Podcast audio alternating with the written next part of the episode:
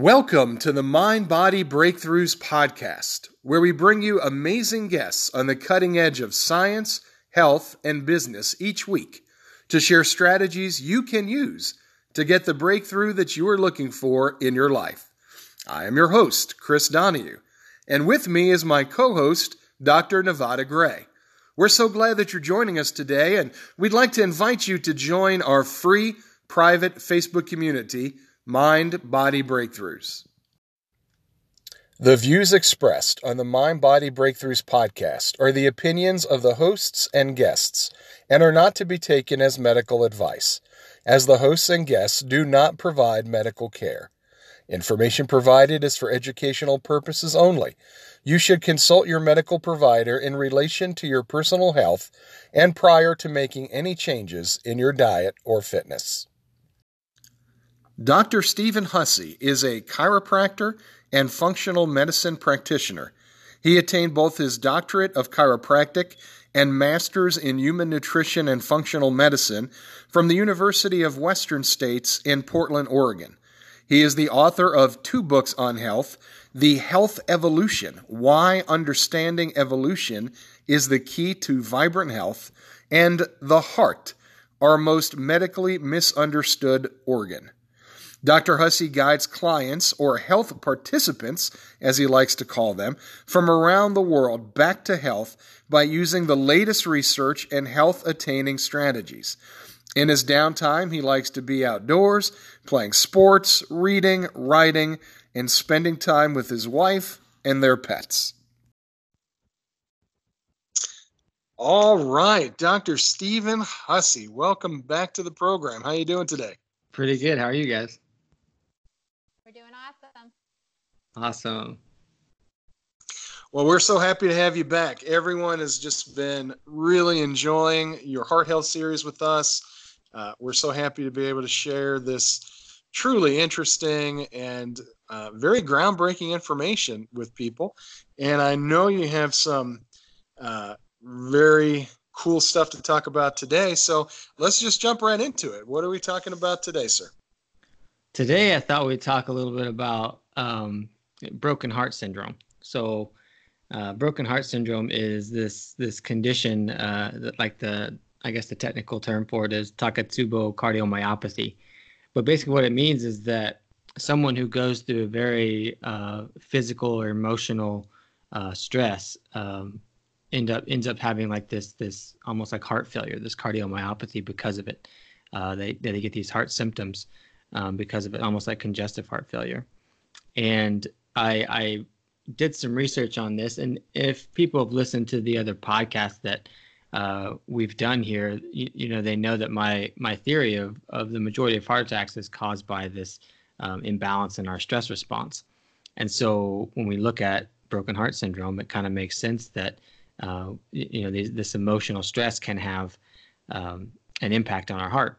And so I found this because I've done a lot of history, like looking into the history of, of heart disease, and I wrote a blog about this, and I found that like one of the first, maybe not the first, but um, one of the first, like I guess, documented cases of a heart attack um, or heart disease in general was actually um, actually involved like a broken heart. So uh, this was like an, an uh, story from like ancient Arabia back in the seventh century um, and there was this guy, I'm not even gonna try and say his name. Well, uh, his last name was K. So we'll call him K, like Q A I S, I guess you'd say is, is K. But he was, it's a story um, that's known to be a true story um, in the Arabic culture. And uh, this guy, he was a he was a poet, and he had fallen in love with this girl, and her name was uh, Leela. Um, and but uh, Leela's father was not okay with this, and he for he forbade the marriage and he made Leela marry some other man, and they moved away to a different part of the the country or whatever. And so Kay here was just heartbroken, like literally heartbroken, and he um, he did something that I think was kind of dumb, and we'll talk about why I think it was dumb. But he uh, he basically like exiled himself to the desert, and he you know uh, was living out there by himself in isolation, and he was he was writing these poems, and there was a um, you know these these very sad, sappy poems. And one of the poems, I don't have it here in front of me, but it basically um, it was said that he wrote this poem just before his death, and he said that his you know his heart uh, hurt, and it felt like you know an eagle uh, or some kind of bird of prey was was um, like had their talon around his heart and they were squeezing it um, which you know people who describe heart attacks that's what they they say like their heart there's pressure in their heart. People say like as an elephant standing on their chest that kind of thing.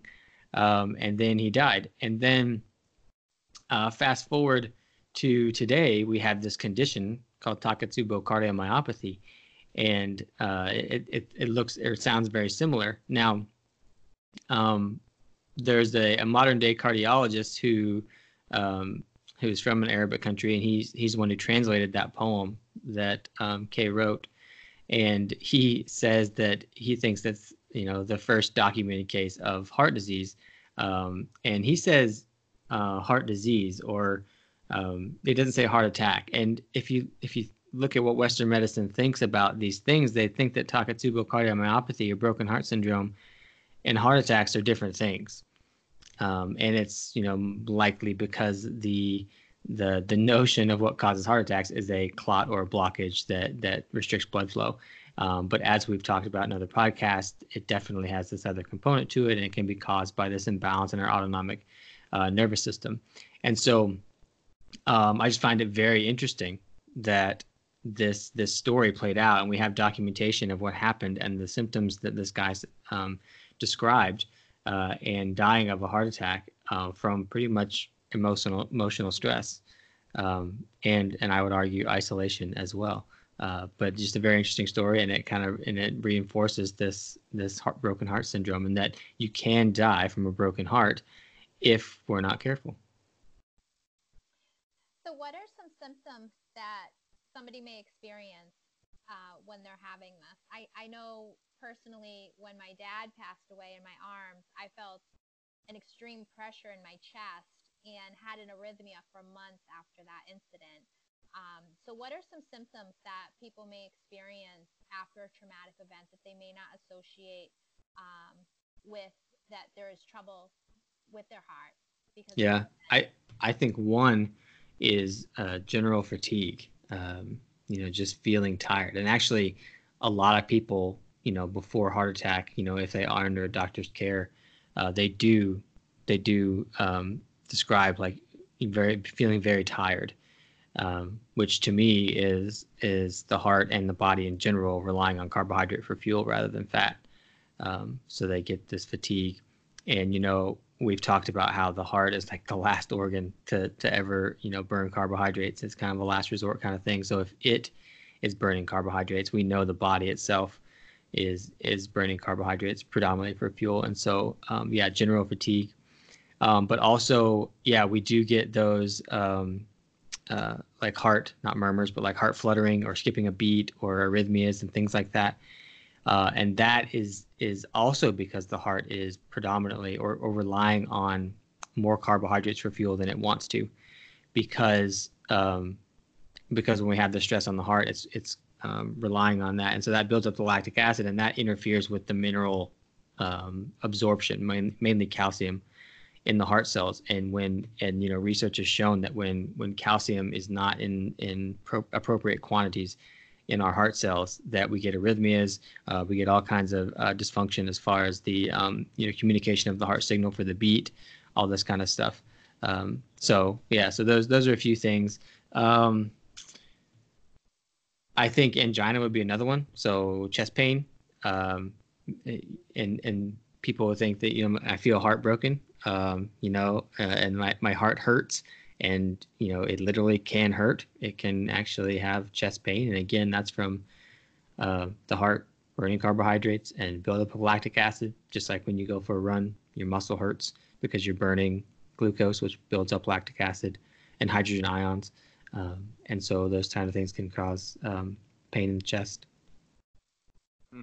what is the role of like stress hormones in all of this um, well if we look at uh, like a stress hormone like adrenaline, um, that's the one that's that you're probably releasing way too much of when you're having this um, this emotional response to something. And so the adrenaline, um, so because like because we can have a stress hormone like cortisol, um, which kind of tells your body that we're in this um, acute stress state, uh, and that it needs to be ready to fight or or flee from something. Uh, but then when we are like because you know I can I can be stressed about something and have kind of like this chronic chronic state of stress, and my cortisol can be elevated, but I'm not feeling that adrenaline response. You know, like the adrenaline response, like you know, someone at work jumps out from behind the water cooler and scares the crap out of you, like, and you have this adrenaline response, like that. That can be that that immediate, very quick fight or flight um, response, and so when it, you know, since we humans can can think our way into a stress response, you know, this guy in the Arabian desert probably thought that you know he, he was so emotionally stressed that he thought his life was threatened. You know, he was he was so attached to this girl, and you know, I think we've all we've all kind of felt this being heartbroken before. Like we feel like that you know the world is over. We're gonna die because we're without this person, and um, I think that he was almost you know, he was thinking his way into an adrenaline response. Um, you know, and so um, this this epinephrine response and um, and that you know that that or this norepinephrine response and that can um, that throwing him into more than just a chronically elevated cortisol state, but a chronically elevated epinephrine or the adrenaline state, which is not a good idea um, as far as you know keeping balance in our in our autonomic nervous system or just in our body, like homeostasis in general. You know, if your hormones are chronically telling your body to be in a stress state, you're not thinking about you're not thinking about sleeping, you're not thinking about reproducing, you're not thinking about digesting. So, what are some symptoms we see of of high stress states or high stress people? As we see insomnia, we see digestive issues, we see sexual dysfunction, all these different things. Um, so you know, chronically imbalanced hormones like that are a huge problem, and and we humans can literally think our way into that situation. Absolutely, it, it's amazing what our thoughts can do um, and how they impact the chemistry of our body.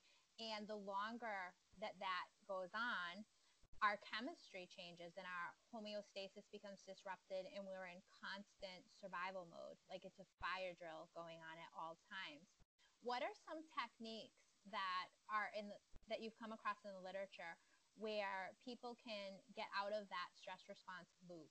Um, for example, do people use meditation um, or just simple changes in diet? What what are some strategies to kind of get out of that loop that you've seen in the literature and you've seen in case reports? Yeah, I, I'm I'm glad you asked this question because I came across this study at uh, it was last week or this week I can't remember um, that just blew my mind. So, um, you know, I had I had this three pronged approach to like preventing heart attacks, and that's you know being fat adapted and reducing oxidative stress and uh, rebalancing the autonomic nervous system. And um, you know, for the first the first two, being fat adapted and and reducing oxidative stress, I was pretty confident that when I first ever started researching this, that I'd be able to find studies that show that a ketogenic diet would a help you get fat adapted and b reduce oxidative stress. Because when you're burning fat you're going to make less free radicals and you're not going to be in this oxidative state where if you're burning carbohydrates you make more free radicals and you're going to get oxidative stress. But i never expected to find a study an actual study that showed that a ketogenic diet or your, your body burning fatty acids and ketones um, actually um, stimulates the sympathetic nervous system less so any type of metabolism apparently according to this study will um, will stimulate the sympathetic nervous system and get you out of balance as far as that autonomic nervous system. Um, but burning fatty acids will do it way less than burning carbohydrates. So it's almost like burning carbohydrates is is um, triggering or contributing to this this um, autonomic nervous system imbalance. So there's one thing, a ketogenic diet, you know. Um, but then I'll I'll tell you some of my favorites, and there's so many. Uh, I think I have like over 30 different things that are known to to stimulate parasympathetic and create autonomic nervous system balance. Um, but some of my favorites, one is is breathing exercises. So the whole idea of heart rate variability is that you're measuring your autonomic nervous system balance by um, through through breathing. So basically, when you take a deep breath in, you're um, you're stimulating your sympathetic nervous system, and when you breathe out, you're stimulating parasympathetic. And so when you measure the difference between the fastest your heart rate goes and the slowest it goes, uh, between deep breaths or just breathing in general, that's your heart rate variability. Um, but you can do things. So since you're since you're uh, when you breathe in, you get sympathetic uh, stimulation. You can breathe in really quick, like a deep breath in really quick, and then let it out very slowly, as slow as you can. You know, trying to do it over like a minute, which is really hard to do. But that that way you're you're stimulating parasympathetic much longer than you are sympathetic, and that's a really good exercise. And I'm actually, you can it's so cool because you can actually um, like take your pulse and see it working, like as your your pulse slows as you're letting your breath out. Um, and I've actually seen improvements in my heart rate variability um, doing this, you know, every day for you know, like a month or so. You and you measure it over time and you see it. So that's one of mine. Um, I also really like um, uh, uh, being in nature. So like some days, especially like weeks I feel like more stressed, I'll go set my hammock up in the backyard with when the woods in my backyard, and just go and, and listen to like the sounds of nature. I think there's a reason that you know those sounds of nature tapes that my dad used to use were like you know bestsellers. You know, people always bought those sounds of nature tapes.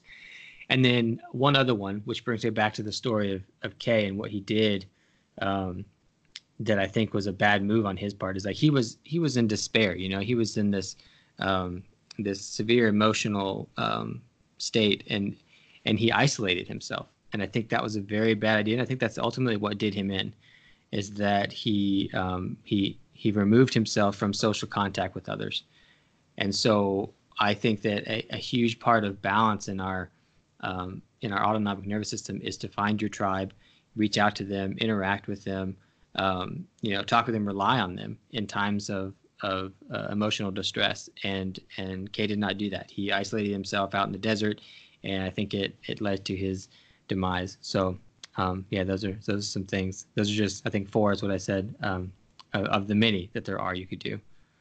Could you expand a little bit on um, grounding science, if you could, because there's I've actually read the book Earthing mm-hmm. and mm-hmm. the documentary that went along with that, and there was vast improvement in patients with heart disease when they would go grounding, walking on wet grass or wet sand on a beach that mm-hmm. regulated their heartbeat and mm-hmm a lot of people are curious about that. I'm just wondering what your opinion is of grounding science in heart disease. Yeah, so not only has that been shown to balance your autonomic nervous system uh, and get you into more of that non-stress state, uh, but the other aspect of this, which I, which I think is even a bigger aspect of this, is is um, in relation to building that fourth phase water in your body. Um, so direct contact with the earth will do that, and so uh, Dr. Pollack, who's done a lot of work on on this fourth phase water, has shown that you know, standing on the earth, like barefoot on the earth, your feet are like 200 times more electronegative than your nose. Um, and so you're you are soaking up this energy from the earth, and that energy is what allows your body, like the water fluid in your body, whether it's in your cells or in your blood or wherever it is, to um, have the energy necessary to build that fourth phase water. And that fourth phase water is what's driving the blood flow.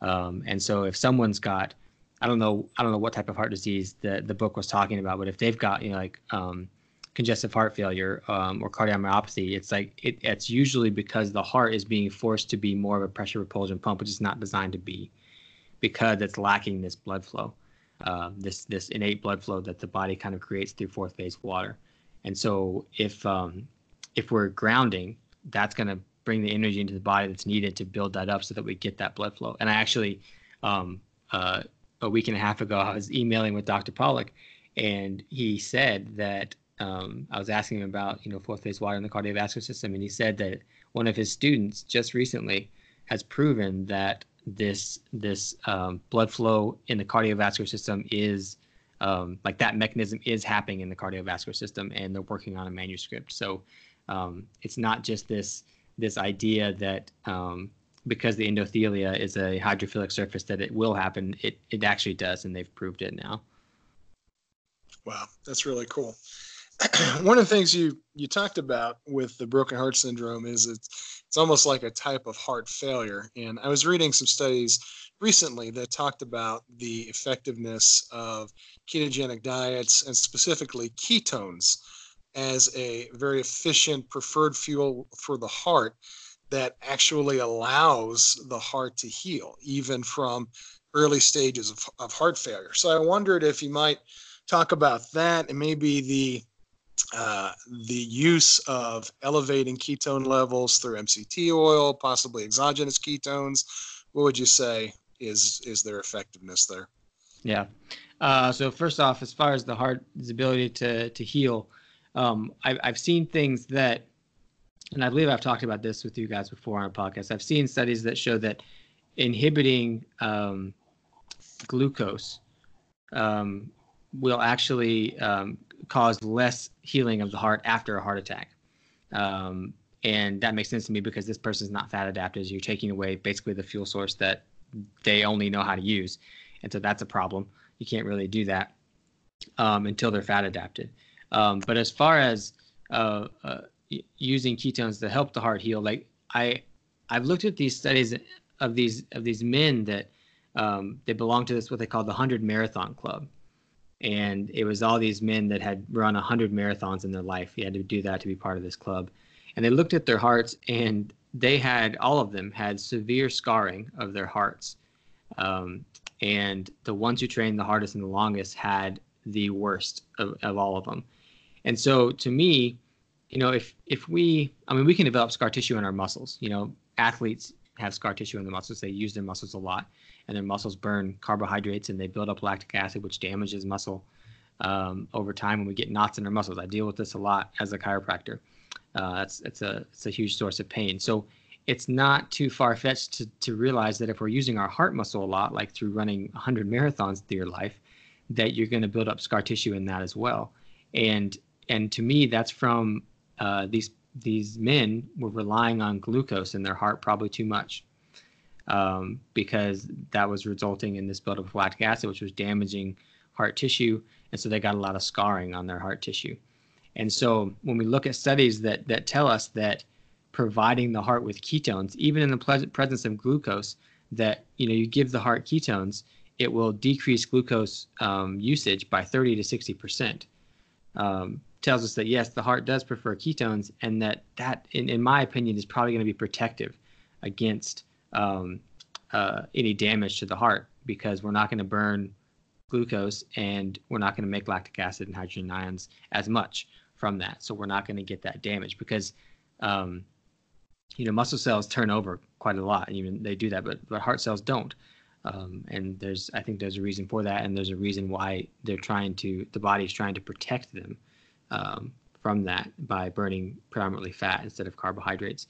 And so as far as using ketones to to heal the heart, um, it, it, may be difficult um, to do that uh, once the damage is done. I'm not saying that it can't happen, um, but it may be difficult to do that. Your best bet is to prevent it, the damage from happening in the first place by giving your giving your heart ketones, making sure there's a ready supply of ketones for your body to burn or for your heart to burn. And then as far as exogenous ketones, I got to say that I'm not a huge fan. Um, I think that they're very helpful at first when someone's trying to get in ketosis. We can get them in there quicker. Um, but I have read some things that that show that um, these exogenous ketones actually, if you use them too much, will actually deplete certain Krebs cycle intermediates because you know the Krebs cycle goes through all it changes the acetyl CoA to all these different things to to make more electrons so they can be passed down the electron transport chain, and it can actually um, deplete some of them because we're we're bypassing certain processes by by giving it straight ketones. Um, and I, I, think oxaloacetate is the one that it depletes. Um, so it can kind of dysregulate the um, Krebs cycle if we use them too much. But like I said, you know, if we're trying to help someone um, learn how to be in ketosis, and it, it could be something we could use um, initially. But I would eventually want them to not rely on those to get in ketosis. I would want them to you know, do it uh, dietarily. You know, I'd want them to to master ketosis through diet um, rather than and to rely on those long term. Does that make sense? Yeah, absolutely. Absolutely. Um, so for those of us that have listened to this episode, what would you say are the three main take home points uh, regarding broken heart syndrome? Um, I think that we're all going to go through uh, times of emotional stress, and so safeguarding yourself from from the effects on the heart are going to be huge. And so those three things are supplying your heart with ketones, I think, um, making sure that you do not isolate yourself. You know, reach out to others. Um, you may be totally, you may have felt like you were totally dependent on that person that broke your heart. Um, but there are other people in your life, I promise you, that will help you. So reach out to them. And uh, the third one, mm, I, I'd say reconnect with something that you love. I think that oftentimes when when we are really invested in a person and that person becomes part of our life, I mean, there's nothing wrong with that. But when we lose that, we I think sometimes we've forgotten about some of the things that we used to do before that person was in your life that, that made us happy. And I think reconnecting with with those types of things is really really important because those are types those are things that are going to um, stimulate our parasympathetic nervous system because uh, we enjoy those things. So. Awesome. Well, Doc, that's very good advice. And uh, we look forward to our next conversation. For those that are just joining us and, and kind of new to you, where can these guys find you? Uh, my website is resourceyourhealth.com, and that's where my blog and uh, where I run my health coaching. People can contact me, my health coaching through there. Uh, my book is on there as well, and then um, I'm on social media.